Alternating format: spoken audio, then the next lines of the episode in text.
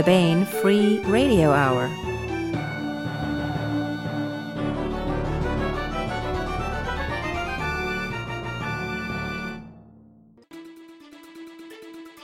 On the podcast, alien recipes for meteor sandwiches, ants on a log, Uncles 2, and Long Pig.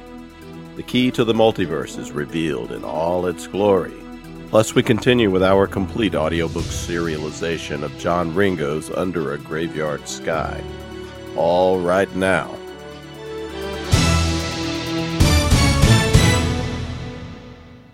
Welcome to the Baen Free Radio Hour podcast. It's an honor to have you along. I'm Baen editor Tony Daniel. And I'm Baen editorial assistant Christopher Ruocchio. So, Christopher, what do we have for everyone this time? Well, this time we have part one of a two part interview with David Weber and Joelle Presby. They are talking about their new entry in the multiverse series, The Road to Hell.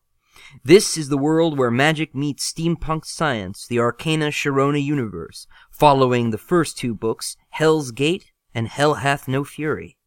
We also continue with our complete audiobook serialization of John Ringo's Under a Graveyard Sky. Now, The Road to Hell is um, quite a big book. You've seen it in there. In the, It's a doorstopper, that's for sure. That's why we needed two podcast interviews. yeah, it's it's and it's and it's it's complex and wonderful, but it is, man, it is thick with um, thick with thought and um, action.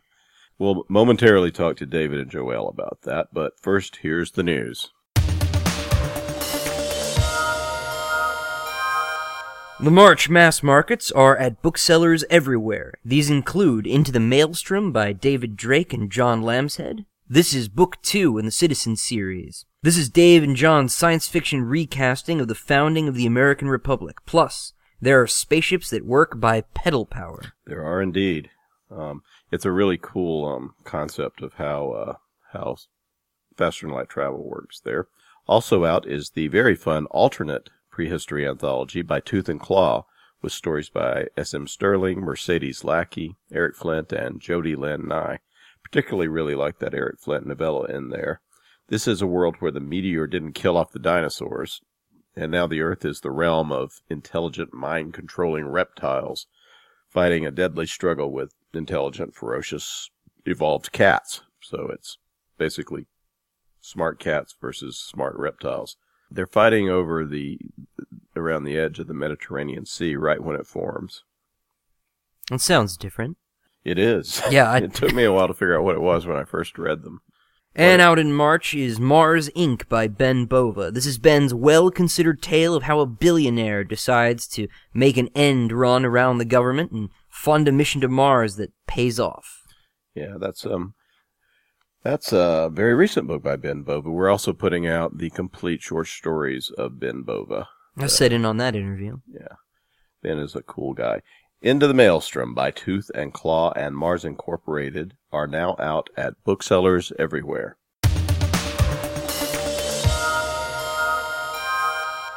This is part one of a two part interview with David Weber and Joelle Presby, in which they discuss their new entry in David Weber's multiverse series, The Road to Hell. Part two will be available next time on the podcast.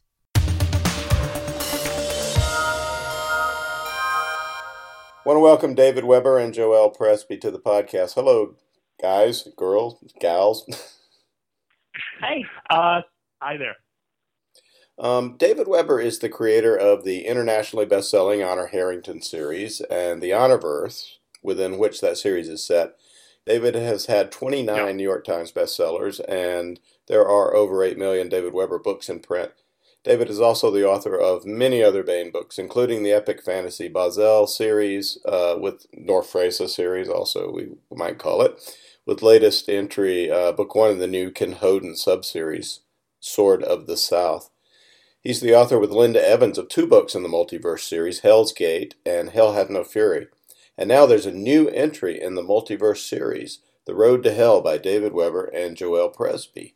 Speaking of Joelle Presby, Joelle attended the United States Naval Academy. After commissioning, she studied how to find and kill submarines at Naval Postgraduate School and began dating as submarine officers. She spent six and a half years active in the Navy and has lived in France, Cameroon, the United States, and Japan. She and her husband, the submarine officer, live in Virginia. Joelle is the officer of Grayson Navy Letters Home, which is an epistolary, epistolary story set in David Weber's Honorverse that appeared on the Baen.com website, an obligated service which was in the Honorverse anthology beginnings, and now she is the co-author of the latest multiverse series entry, The Road to Hell with David. So The Road to Hell takes place in a very complex world. It has a glossary and back, God help, thankfully. It takes place after an initial confrontation and battle between two empires that um, exist in two different universes, Arcana and Sharona. There are mul- multiple universes and people can travel between them. How are these multiverse worlds chained together in, in the Hell's Gate sector, and what's so important about that that area, Hell's Gate? Okay, well, um, Tell me about The the, world, in in the- other words. Yeah. okay, well, yeah, it's like where do we begin?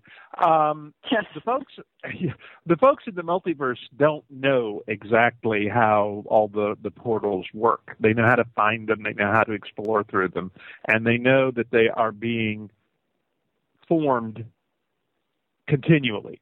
Not necessarily at a huge rate of time, but new ones crop up in places where there weren't any before every so often. And you can usually tell how old a portal is because they're very seldom at the same elevation, which means that there's usually a portal wind through them, how the planets are trying to equalize pressures and whatnot. And you can tell from the amount of wind erosion damage and whatnot how long this one's been here. Um, there is, by the way, no reason why one of these portals could not be at the bottom of the Marianas Trench, as far as anyone knows, which could be very interesting at the other end of the portal. Um, but um, in the well, I mean, all that water's got to go somewhere, you know. Um, in the um, in the um, Hell's Gate Hell's Gate situation, Hell's Gate is the biggest portal that anybody has found yet. Um, I don't remember its exact dimensions, but I think it's like close to 30 miles across. And basically, portals, as far as anybody knows, are perfect circles. Uh, some of which may be underground from any given universe. They can be in the middle of a mountain. There's like the Tracem Cut, where there's like this little teeny tiny arc at the top of a portal that's obviously buried in the middle of a mountain on one side, and from the other side you've got this like like six thousand feet tall, absolutely sheer cliff where it's been cut off by the by the portal from the other universe's perspective. So you can get you can get some really interesting, uh, spectacular scenery going on here, and engineering to get through them can be a little challenging from time to time. In the case of Hell's Gate, um, it's not only the biggest single portal anyone's found, but there are like six, I think, six or seven secondary portals associated with it, all within a range of like less than 100 miles from each other. And that's never happened anywhere in the exploration of Arcana or Sharona in the multiverse. So it's like, you know, ooh, you know, this is a hugely strategically important nexus of portals. But that's really secondary because Hell's Gate is also the first place that these two civilizations, uh, in Arcana's case, they've been exploring the multiverse for like over 200 years. In Sharona's case, for about 80 years. They have never met another human civilization anywhere. Uh, in fact, both of them had largely come to the conclusion that the emergence of humanity was a unique event which had occurred only in their universe.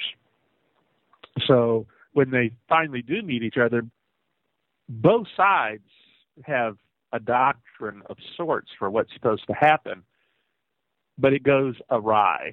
And on the one side, on the Arcanan side, exploration is carried out by the military, and on the Sharonan side, it's carried out by civilians.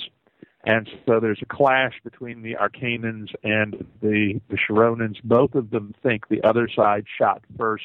Nobody knows who shot first, including the readers. You're never told who shot first. Um, I guess we did that on purpose.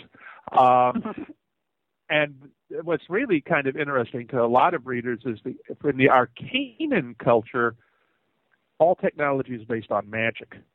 All advanced technology is based on magic. On the Sharonan side, you're like Edwardian England, maybe um, with some differences. Uh, particularly, their their steam technology is substantially more advanced than Edwardian England's because they've been using it for 80 years to explore the multiverse. I I got to tell you, the whole reason that this book came to me was the Transtemporal Express. I wanted to do a book where this railroad train, this huge, powerful steam locomotive, comes charging out of this portal from one universe to the other and goes roaring down the rails. yeah, so that is that cool. was what started this whole thing. There is one more difference between Edwardian England and Sharona. Uh, I mean, unless the historians have been keeping great secrets from us, Edwardian England did not have uh, telepaths forming the the basic And how- network of and- their and communication how- system. How do you think the British Raj maintained itself? Uh-huh. Well, you you do have much more um, much more of a background setting history than I do, David. So if you say that's how it worked, No, no, no, no. Well, the, thing, the thing that the thing that I find the most amusing are, the, in a way, is it's the Arcanans who are horrified by the Sharonan technology when they encounter them, because the Sharonan rifles and mortars can do things that they can't do with spells, and they haven't realized yet that the Sharonans don't have anything like the spells that Arcana developed at one point that will destroy entire cities. okay, Mhm. so like, oh my God, look at what they've got these terror weapons and so forth, and and the and the Sharonans actually is one Sharonan in here says, "Tell me, I'd a lot rather be shot than burned alive. I've tried it both ways." Okay, and he has, he has, um, and uh, he's like, "Yeah, you know, I'll, I'll take a bullet," you know. Uh, but Well, that's part Before before we get into the culture and everything, I was at one more thing about the sort of nitty gritty of the metaphysics. So the worlds that are connected by the tor- portals are the same world with different natural laws. Is that correct statement or not? Well, you have two universes that are connected by a whole bunch of universes that don't have hardly anybody living in them. And one of them, uh, uh, Newtonian physics, seemed to work pretty well. And I chose Newtonian with malice aforethought. Um, and in the other, magic works. And they have exactly opposite scientific methods. But they ha- the geography and- of the of them is the geography is the same. The well, okay, except for where the portals have rearranged things. And there are there are places that we haven't really dealt with in the books where there have been events unique to individual universes that have caused differences in the terrain. We haven't actually had to deal with one of those yet, but for example, there's no reason why the San Andreas fault has to let go at the same time in every universe because it's a totally distinct universe. It has a totally different chain of cause and effect. Uh, so there there are going to be uh, differences, some some subtle, some not so subtle. Um, but by and large, yes, you have two identical planets, every both of which have separate, different place names for every freaking feature on the planet. and if the readers think it's hard for them, they should try it for us. You guys at Baen actually reduced the size of the, the glossary that appears in the book, and Joelle and I are fine with that. But one of the reasons it was as big as it was is that when I put it together, I have to have uh, geographical place name entries, not just for the Arcanan and the Sharonan features. I have to have one in there for the for the the Our World feature, so that I can look it up and see if it's been named in one of the other universes yet when we get to it. but these are So- they're analogous to Earth's features too. Mysteriously. They yes. Yes.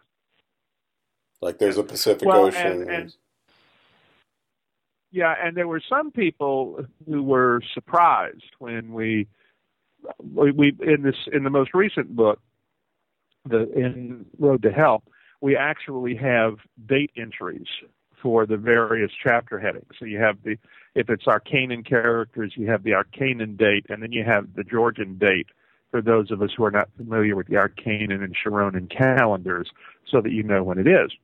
And there were some people who were very perplexed when they found out that we're back in the 1920s. They're like, why are we back in the 1920s? Well, if we ever get there, you'll find out why we're back in the 1920s. Um, you know, but it's just uh, unless we get there, you'll never know. You know, and it really shouldn't matter too much because you know it's a whole different universe. well, that's a, a Easter There's egg a reason. that will. There's a reason. Yeah.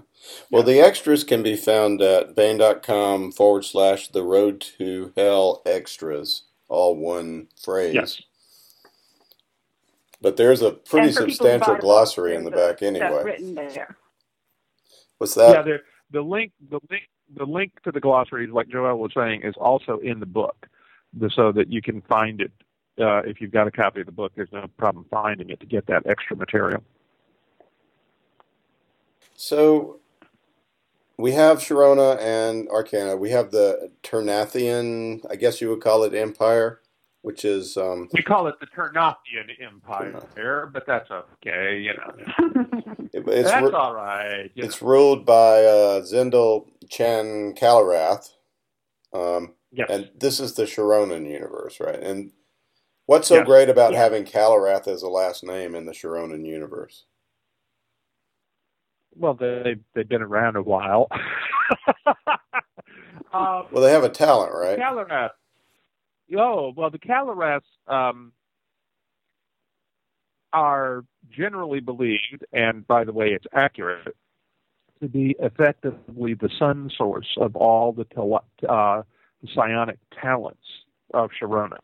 In addition to their uh, Edwardian technology, they have uh, uh, telepathic talents that um, Joelle, I would say they correspond roughly to the Arcanan gifts, wouldn't you? I mean, they're less individual they- they powerful, but yeah. They're, Um, they're much more mind based, though. Yes, yes, and it's kind of like you know the mind boggles at the thought of what would happen if um, uh, Gadrial, who is one of our Arcanan characters and who is a Magister of the Hood, which means she's like you know top of the trees, etc., and she teaches combat magics at the Shoma Academy. I don't think a voice would make out real well against Gadrial Yes. in a confrontation. You know, uh, on the other hand, Gadrial wouldn't make out real well if the voice in question had a, uh, a 46 caliber uh, revolver in her hand. So you know, it's kind of a wash. But there's there are the the, the primary difference, really, in a lot of ways, between Sharona and Arcana is that in Sharona, there's no tech that can't be used by anybody. Okay, there are talents which are sort of to one side of the tech, like the voice talent, which uh, is why uh, uh, Ternathia, as of when we start here, has not developed um, the telegraph or radio. They've never needed it because they've got the voices. Uh, now, they're going to discover that they do need something along those lines for various reasons, but they've been diverted from that whole line of inquiry because of that. However, in Arcana's case, there's a lot of the technology that is totally dependent on people with gifts to charge the, the, the sarkolis crystals that contain the spells. Some of them can only be used by someone who has the gift to use language. So I think, Joelle, it, it would be safe to say that uh, Arcanan technology is in many ways more powerful but narrower. Would you say that? Yes, and also the the tendency of an, an already created train to have no trouble driving through a portal, but the difficulty of spells going through a portal, it, it really makes one technology much more limited than the other. Yes, well, and it's going to get even worse for the Arcanans when the Sharonans do develop the telegraph. Because the Sharonans are going to discover, you know what, you can lay cable through a portal and it'll carry the signal just fine. Right. Okay. And, and the Arcanans are going to be, wait, that's another thing they can do we can't do. Um, Somewhere in the book, um, uh, you say that 80% of the uh, Sharonans have talents and only 20% of the um, the Arcanans have gifts, but the, the no, no, no, no, no, no, no, that's not that's not quite accurate. You have roughly the same percentage in both universes that have some ability, either gift or or or, and you have roughly the same percentage in both who are strongly gifted or talented. Okay. Uh, the thing is that in the case of an Arcanan, and I don't think we've actually dealt with this specifically in the book, we've actually seen more internally of Sharona than we have of Arcana. We get a much better look inside Arcana in this book than in the previous two, but we've seen yeah. more inside Sharona. Um, one of the things that is not yet been made clear is there are a whole bunch of people in Arcana who are regarded as being non-gifted, but who in fact have very very weak gifts. A lot of the Garthan, who are the the the ungifted uh, slave class uh, for our bad guys in Arcana, actually are gifted but the gift is so low that it doesn't rise to the detectable, trainable threshold, and so they are de facto ungifted. Do you see what I'm saying? Mm-hmm. Because the gift is not as strongly differentiated as the talent. The, there, there are very specific differences, clusters of talents in in Sharona Whereas in Arcana, you basically, the difference lies between those who are most strongly gifted working with living material, the magistrons who are healers and who are the dragon breeders and whatnot, mm-hmm. and the magisters who deal more with the the uh, the non-living world. Um, uh, and so those that's really the only two divisions on the gift side for all intents and purposes. On the talent side, you've got people that are like portal hounds, which means they can detect portals. You have people who are mineral hounds; they can detect minerals, maybe even a specific mineral. So you have a lot of people in Sharona who have talent, but it's not strong enough to rise to the level of someone like one of the great voices, like uh, Shaylar or um, Alazon uh, Yanamar, the emperor's privy voice. Um,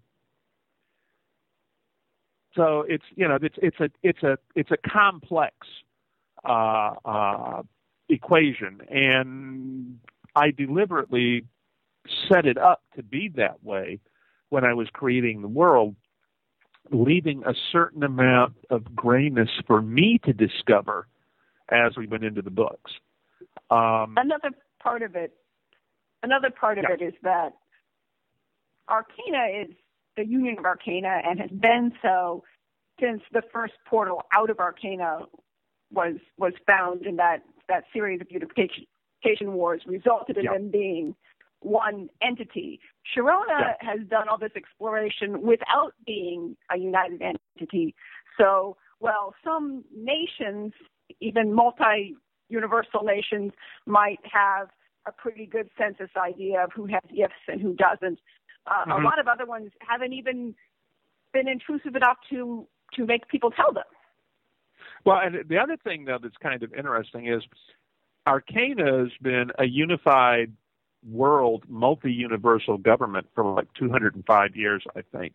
I don't have a copy of the book in front of me, so I can't check the exact name. I think it's like 205 years at the point of this Sounds book. Right. Okay, Ternathia, Sharona, has never been a single united civilization. However, at one point, Ternathia ruled an empire that stretched from Ireland, which is where they started. Sharon wanted Ireland to rule the world, so they did.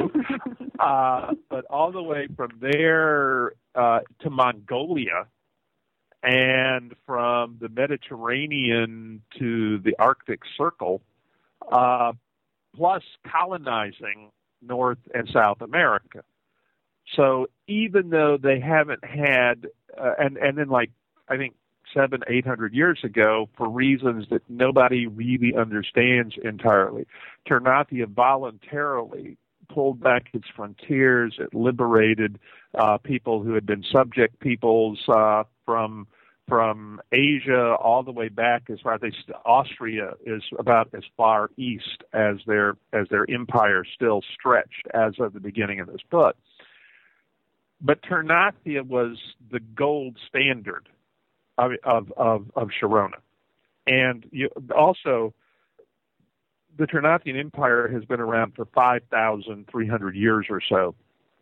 At this point, that's how long ago it it arose um, and um, it actually the the calendar dates from the um, uh, the uh, year in which the very first gifted Ternathian emperor uh, took power. And the see Ternathia carried the gifts with them as they colonized. That was one reason. Uh, not colonized. That was more like expanded. That trust me, there's a long, complex history that I put together of how this process works and how they got to where they were. As they accepted uh, subordinate states. How about yeah. that? Yeah, that, and that's fair. That's fair. Uh, basically, had never set out to conquer the world. It was just there was always something unpleasant going on at the frontiers, and so the army would would move in and say, "Okay, look, you guys cool it," you know, and eventually they'd wind up with another province. The Caliraths all have the glimpse talent. No, no, they don't. Not all of them. No, they don't. Um, oh, okay. It would be no. It'd be fairer to say that only Caliraths have the glimpse. Ah, I see. Okay, um, and um, it hasn't been absolutely specified that you must have the Calirath talent to be emperor or empress, and in fact, you can without the glimpse. It's very, very rare.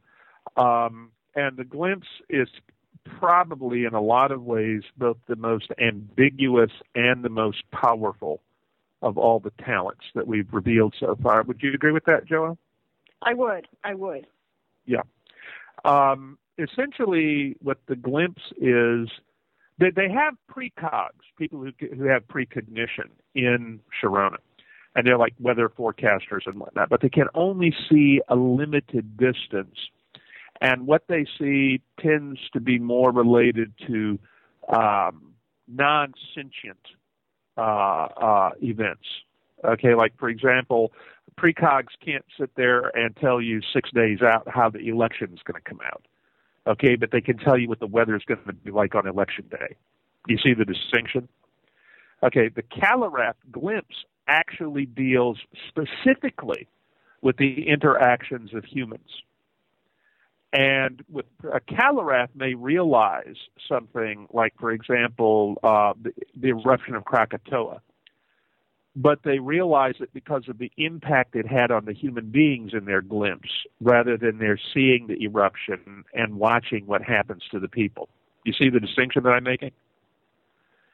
And for for a dynasty, this is a huge advantage. The problem is that glimpses are almost always fragmentary. And they usually don't come with something that helps you set the temporal context, except very generally.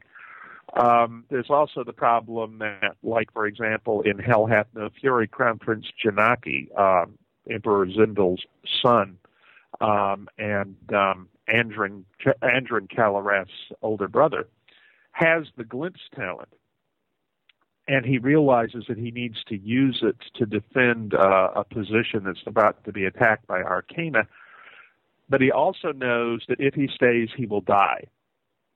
And he doesn't tell anybody because he knows they would order him out. He tells one person indirectly, um, and that is um, the general of the 4th Dragoon Division, which is headed in his direction, and who has the seniority to order him out, except that Janaki unloads the uh, uh, statement of responsibility of the Calirath dynasty on him, and he realizes he can't order him out. Um, and the reason that Janaki knows that he's going to die if he stays is he's having what they call a death glimpse. And this is the only glimpse that someone can have that affects them directly. That's one of the limitations of the glimpse.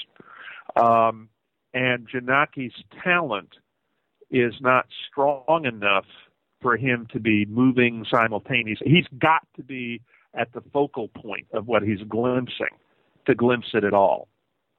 and so he has to stay where he knows he'll die if he stays there. His sister Andrin is much more powerfully uh, uh, talented than he is, and there have been Caliraths. You see, actually, an example of this in Road to Hell, who can enter what they call fugue state, um, and be in the middle of a glimpse and still be fully capable of movement, of combat, of everything else. And I got to tell you that the notion of someone who in hand to hand combat can see exactly what his opponent's going to do before his opponent does it, he has a teeny tiny advantage. Just, um, just a very small one. Just a small one, you know.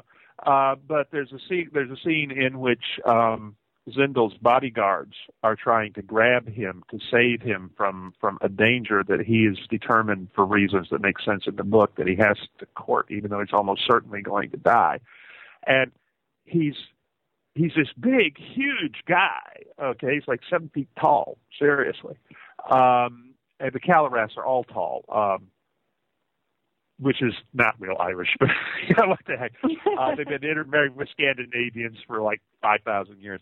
But anyway, um, this big, great big guy, and the bodyguards are trying to grab him, and he's just not there when they reach for him. He knows exactly. You know, if I turn my shoulder three quarters of an inch, his hand will slide off, and he won't be able to grab me. Okay, um, and that scene is in there in part because it illustrates what the talent can do, and it's also setting up something that someone else may do in a later book, possibly, could be, might.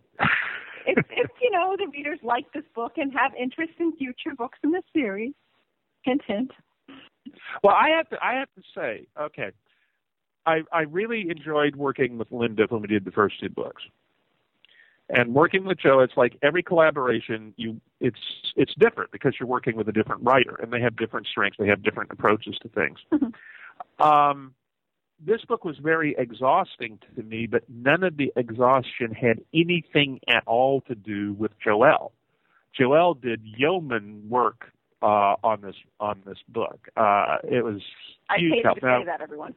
Yes, yes, that's okay. You know, I'll, I'll take cash. Okay. Uh, All right. Uh, but the um, the now there were we it's like Joelle said the other day, we maxed out the ability to make comments using the review function in Word. Did you know that there's a top limit on how many comments and words you can have? We found it. And then there's and then there's also a limit on how many characters that you can put inside an individual comment. We found that too. Yeah. Yes, yes. But well, yeah, it's like twice. I just finally said, "All right, accept all comments." you know, it's done, uh, and, and and went back and started over again because we had we had pushed so much stuff back and forth. And part of it was that Joelle was coming at it cold. This was all new material to her. Mm-hmm. Part of it was that I was coming at it after an eight nine year hiatus. Um, part of it was that we were hammering out plot concepts while we were doing it, and part of it was that this is Joelle's first novel. Um, and the fact that we could do this, um, thank God for the internet. Um, it, it, uh, I would say that pre-internet, putting this book together between the two of us would have been at least a two-year project. Would you say that? Would be more Joelle? painful, much more painful. Yeah, but I'm, I'm serious with the amount, number of comments that we sent back and forth and, to each other. Yeah, if, if we had to mail it instead of just yeah. you know, right back and forth. Yeah. yeah. Those those photons pack fine, you know, they pack tight. You know, you can. What was your process in writing this? Um. All right. Uh, let me let me lay out how I think it worked, okay. and then we'll let Joelle lay out, you know, correctly. Um, essentially, the universe was already built but like any literary universe that's been built, before you write the novel, you haven't painted the walls, you haven't chosen the color of the carpet. You know, you've got the structure, and there's a lot of stuff, a lot of texture that's going to fill in, that's going to reflect the writer who did the filling in. Okay? Um, and essentially, I did the military components of this um, the uh, the Arcanan, the the, the Ternathian strategy, how they moved, how it's fought, you know, et cetera. And I would say that I did the logistics side of it. Um, and Joelle did a lot of going back and taking some elements that Linda and I had already done that needed to be modified in light of how they the first two books had modified them and fusing that with entirely new material uh, to build, uh, for example, I think the cetaceans uh, are entirely her creation. Um, and um, I told her the other day I got an email from somebody who said he'd been waiting like eight years for the book, and and he was so happy that it finally came out. And the cetaceans were his favorite part of the entire book. Um, and um, well, and, and and and that's because they're very well done. Okay, they're very well done. Well, I um, didn't but, feel like I'd created the cetaceans entirely because they are they are mentioned in in the first books. It's just yes. that they they were they were some of my I I imagined a lot more than what was actually on the page of those first two books when I was reading them for the first yes. time, and so I really yes. wanted to give them more scenes. And so it, that was the great part of actually being part of writing this now. Well, and, and that's what I meant in part by saying that you know the universe is built, but the into it's basically you got the frame, you've got the roof, you've got the walls, the exterior walls, but you know you can do a whole lot to change a house around just by well, do we do wood paneling in the in, in the great room or you know uh, if we're going to do a, a flagstone floor, you know, what stones do we use? What's your, what's the color? Um, and and that's a huge huge part of making a novel work when the kind of of tapestry of multiple worlds that are the same world you've got to have that texture that sense of of of they differ because if they don't you don't have the authenticity of the of the two the two totally separate societies. I actually had somebody tell me that he thought, oh, these are the two, you know, best, most fully developed, et cetera, et cetera, et cetera. I'm not sure that that's necessarily true. What I think we have done successfully is to create the feel that they are fully detailed. And we can continue to expand on those details as we go along. So what we have is, um, for want of a better term, we have an expanding frame to work with rather than one where we painted ourselves in by thinking too small when we started out. At the same time, there are limitations deliberately built into what they can and can't do to hold down the tendency to develop God weapons when we decide we need them. Mm-hmm. Um, well, I, I, found out in the Honor Harringtons and in the in the Dahak books that giving yourself those limits, building them in hard and fast from the very beginning, helps a lot um, in the quality of the writing and the amount of thought you have to put into, well, how are they going to make this work? How are they going to solve this problem? Um, well, it's but, a um, it's a heroic amount of world building. I'll have to say. Have I mean, whether it's uh, parts suggesting a whole or not, there's a hell of a lot of parts. well, you can blame Annie McCaffrey for that a lot. Um, I, I I hadn't realized um, until maybe four or five years before Annie's death, and I'm glad that I got her told that um, one of the things that turned me into a world builder was her Pern novels because that was the first set of books that I read in which I said, you know what, by God, there's an entire world behind this. Where I had that feeling, where I made that connection. I'm not saying she was the first person to do it. I'm saying that was where I made the connection. And I was already doing a lot of um, uh, role playing games, D and D, and that kind of thing. And they always made me be the the GM. Uh, so I was doing a lot of world building there too and I'm a historian by training. So for me, this is kind of a uh, uh, I enjoy doing it, um, and I enjoy pushing things around. So, okay, for example, in um, in Arcana, the nasty racists are all from Africa. The militaristic, uh, uh, aristocratic guys are from North America and the frothing at the mouth, dangerous radical Democrats, you know, et cetera, are all from China and Asia. Okay? And I have to tell you that playing around with that kind of a, ooh, that's just so wrong, you know, kind of thing. Uh, you know, I, uh, the the um, Andarans in Arcana came out of North America, but they're basically Prussia. There's actually a point. Well, that's how I think of them. There's actually a point in here at some point where somebody says, you know, they're they're uh, a uh, uh, an army which somehow acquired a country, which has of course been said about about Prussia and Germany.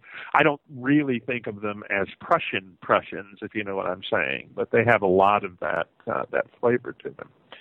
And in Sharona, obviously, you know, we have these these uh, these Irishmen who are, like six, seven feet tall, who who who rule the world. Um, it's uh, well, going back for a minute. We were talking about uh, the Caliraths and everything else. When Sharona realizes that it's up against a multi-universal threat, and it begins with uh, their entire survey party being massacred by the Arcanans. Um, you, we we talked about the talents. We talked about the voices. Um, voices are able to transmit messages and also what they see, what they hear. They can they can basically take their own experience and make it that of anyone else who has the telepathic ability to receive their voice reports. So in the middle of this this incredible firefight that breaks out in Hell's Gate, where you've got like an entire platoon of Arcanans on one side, 10, 15 Sharonans on the other, and it's magazine rifles versus fireballs, you know, the whole nine yards. Uh, the voice in the Sharonan party is a young woman named Shaylar, who is very strongly talented, and she manages to hold her voice link to the person who's receiving her report while all her friends are being killed around her, while she's burning her maps so they can't follow her back, while her husband is being hit by a fireball and burned alive in front of her, and then all of a sudden the link goes dead. Now, you have to understand that this is what hits a telepathic civilization when the report comes in. And that's what the entire universe of Sharona is reacting to. Um, and and Darcel Kinlafia is is the one who is the voice who first receives that that yes. message live from Shaylar, and he's an important character later in this in this book, The Road to Hell.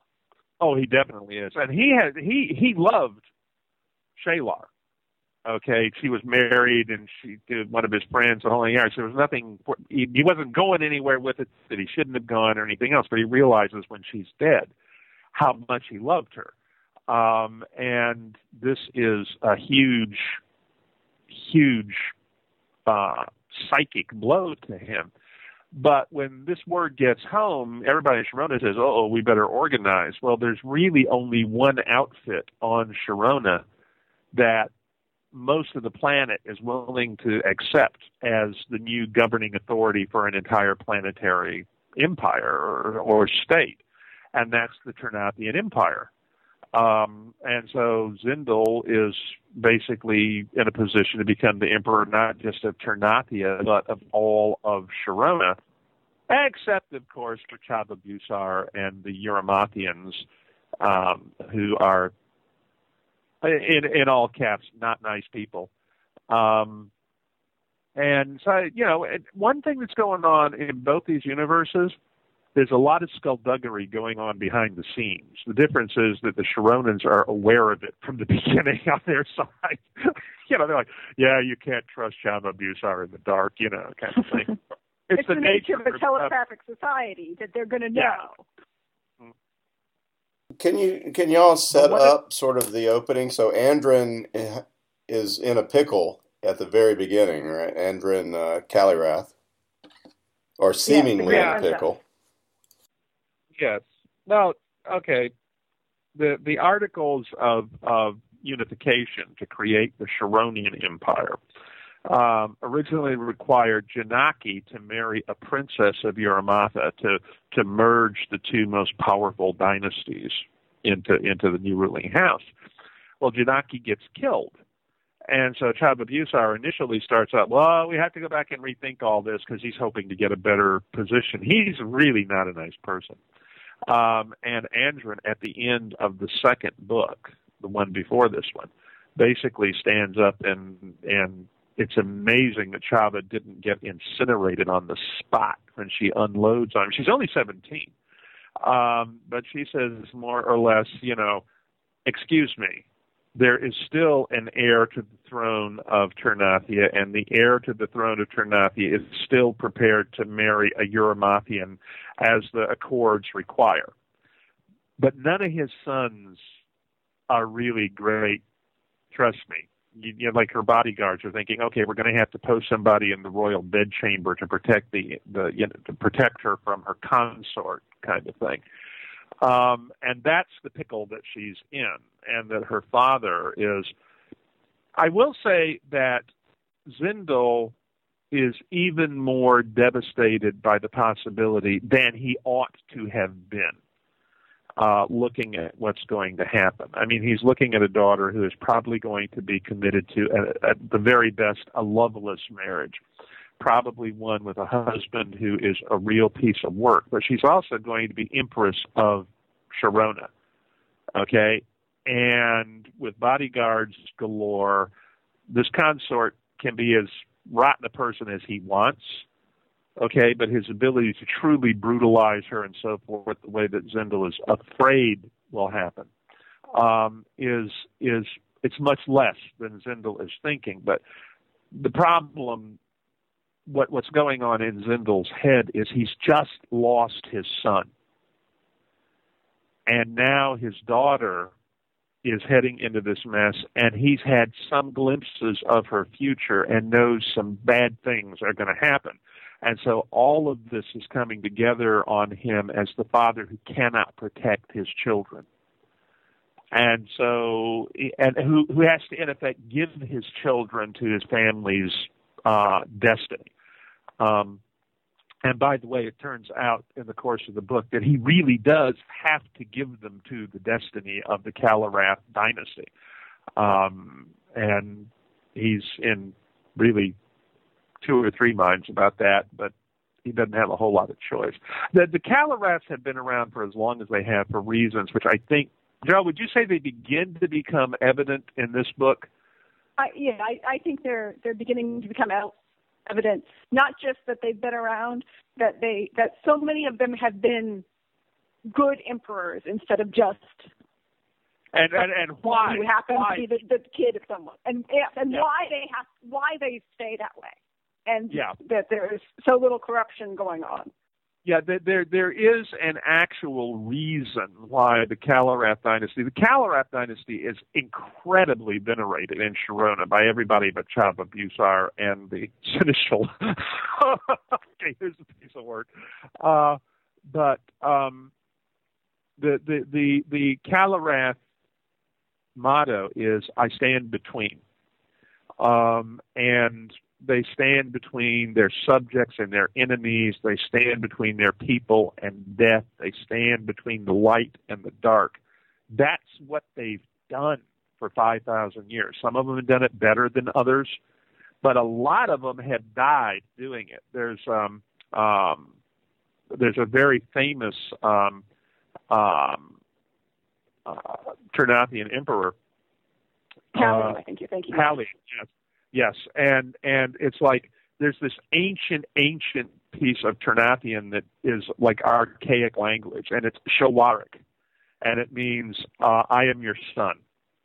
And it's like when Janaki knows that he's going to die if he stays behind, the message that he sends to the general, the only general, the only person who really has an inkling he's going to die if he stays, ends with him looking straight you know, saying basically, Shawarak Halion, you know, I am your son. I remember that, and the reason for this is that Halion had a glimpse and knew he and his army would be destroyed if they stayed to fight as they were obligated to do under their alliance to save one of the Bolekine uh, city states. They're like in um, uh, northwest Africa.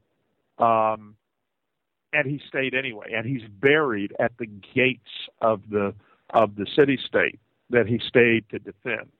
And so basically, if a Calirath tells you on you know in the name of his house, yes, we will stay and fight with you to the end, then you know that that means that he'll be there when the last bullet is fired and the last body falls, however it comes out.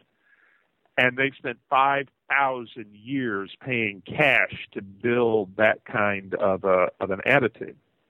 Um, and the, the, uh, the Arcanans really don't have anybody like that. They've got some folks like the Duke of Garth Showma, who is this uh, um, kind of the byword for Andaran honor, okay, who is, I think, comparable to a Calirath. But even the Andarans don't have anything to compare to this 5,000 year old dynasty that has occasionally screwed up. There have been a couple of emperors who turned out to not be great prizes. There have also been a couple of emperors, even though we haven't covered this, who had accidents. Um, because their own bodyguards removed them um, because of something. A Calirath's not immune against going insane, for example. So even if they are bound to determine to be the best emperor they possibly can when they take the throne, that doesn't mean something's not going to happen that's going to to impair them. And if the impairment gets too bad, uh, they'll either abdicate, which they won't have a choice about doing. Um, literally, they won't have a choice. It's not a legal matter, but they won't have a choice. Or, in a couple of cases, they have actually been assassinated by their own bodyguards um, because they had something had obviously gone wrong. If you see what I'm saying. Shades of the I, later I, Roman I, Empire. Yeah, well, no, they've never had they've never had anybody like a Nero. Trust me, uh, because it, it, it could never get that far. Uh, or Caligula. Okay, I mean these guys are.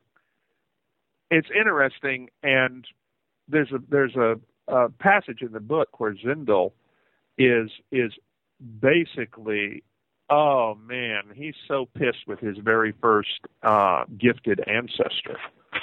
Uh because the reason that the that the the House of Calirath has been so true to this vision and so forth is that he bound them to it 5,000 years ago. And they've been pretty much stuck with it. It's part of the, the coronation ceremony.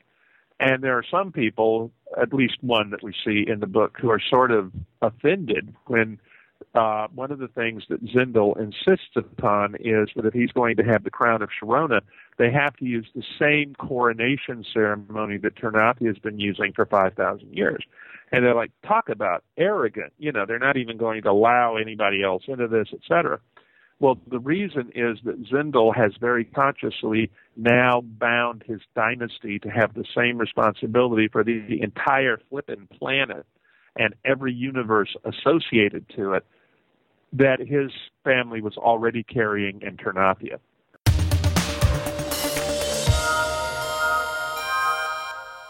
That was part one of a two part interview with David Weber and Joelle Presby on The Road to Hell. Part two will be available next time on the podcast.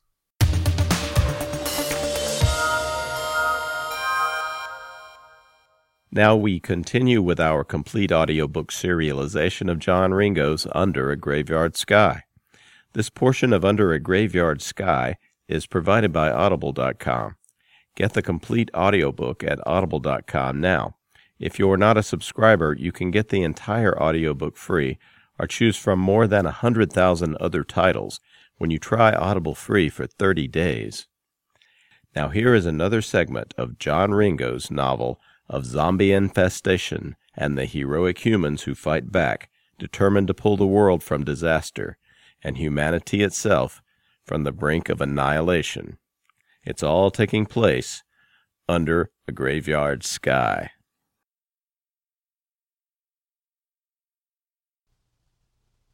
This is confusing, Hooch said, looking at the electrical panel.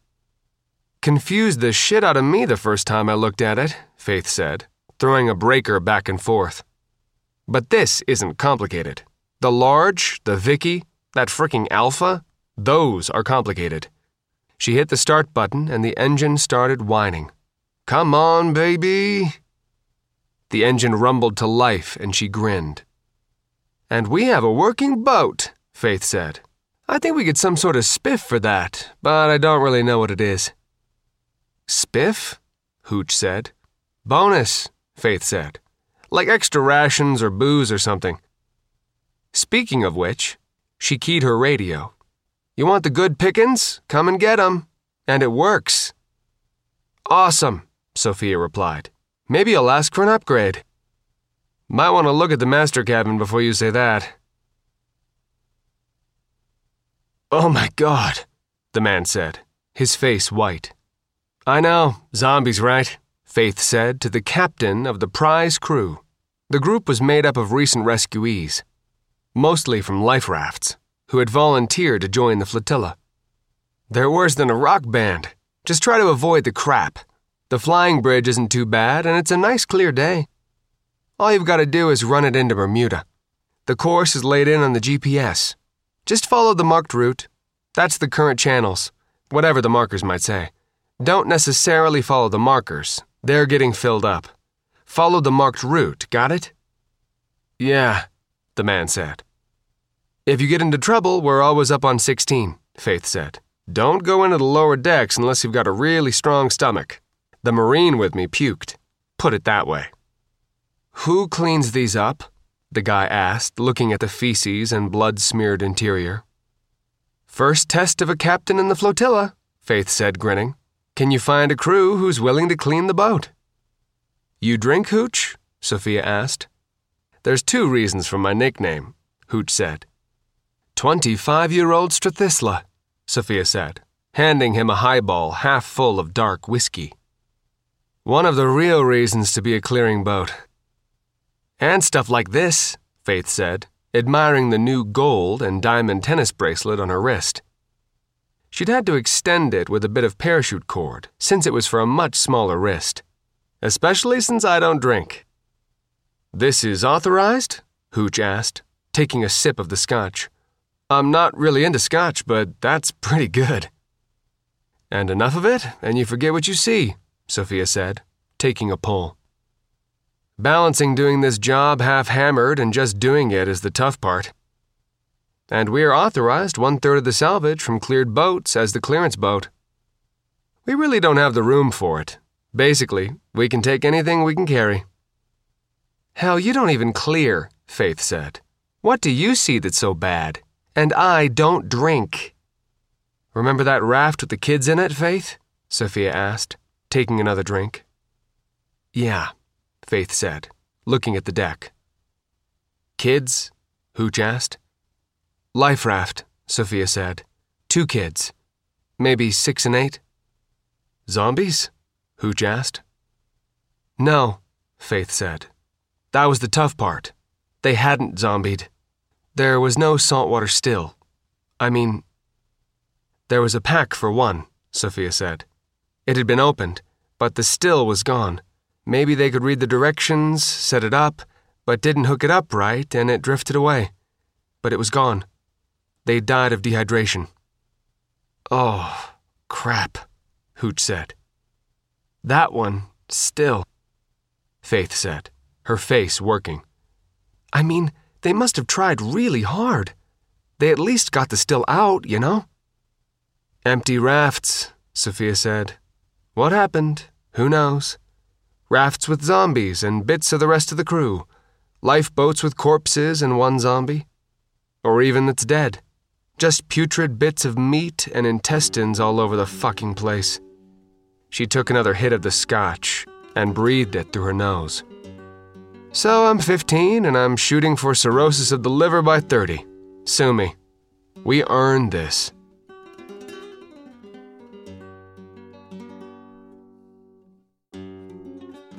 That was another segment in our complete audiobook serialization of Under a Graveyard Sky by John Ringo. And that's it for the podcast. Thanks to Audible.com To Christopher Ruocchio, thank you, Christopher. No problem, Tony. Thanks for having me. Sure. To Rachel Mintel, Connor Small, and to podcast theme composer Ruth Judkowitz. And a portal to a universe where Dodge City is the railhead for drives of neon unicorns across the Great Plains and is now called Sparkle Pony Junction, plus a bound facet of shafts of sunlight thanks and praise to David Weber and Joelle Presby, authors of The Road to Hell. Please join us next time here at the hammering heart of science fiction and fantasy. And what do we say, Christopher? And keep reaching for the stars. Indeed.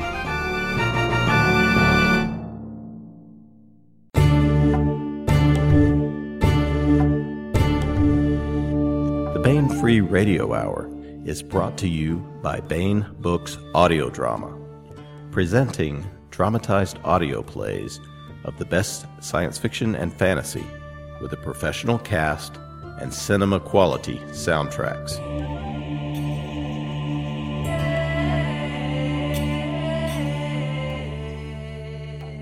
Now available, Eric Flint's Islands, based on the novella by Eric Flint. Also available, Larry Correia's Detroit Christmas, based on the novella by Larry Correia, set in the world of the Grimnoir Chronicles at BaenEbooks.com. Just put Islands and Detroit Christmas in the search bar and enter a world of listening pleasure. Baen Books Audio Drama.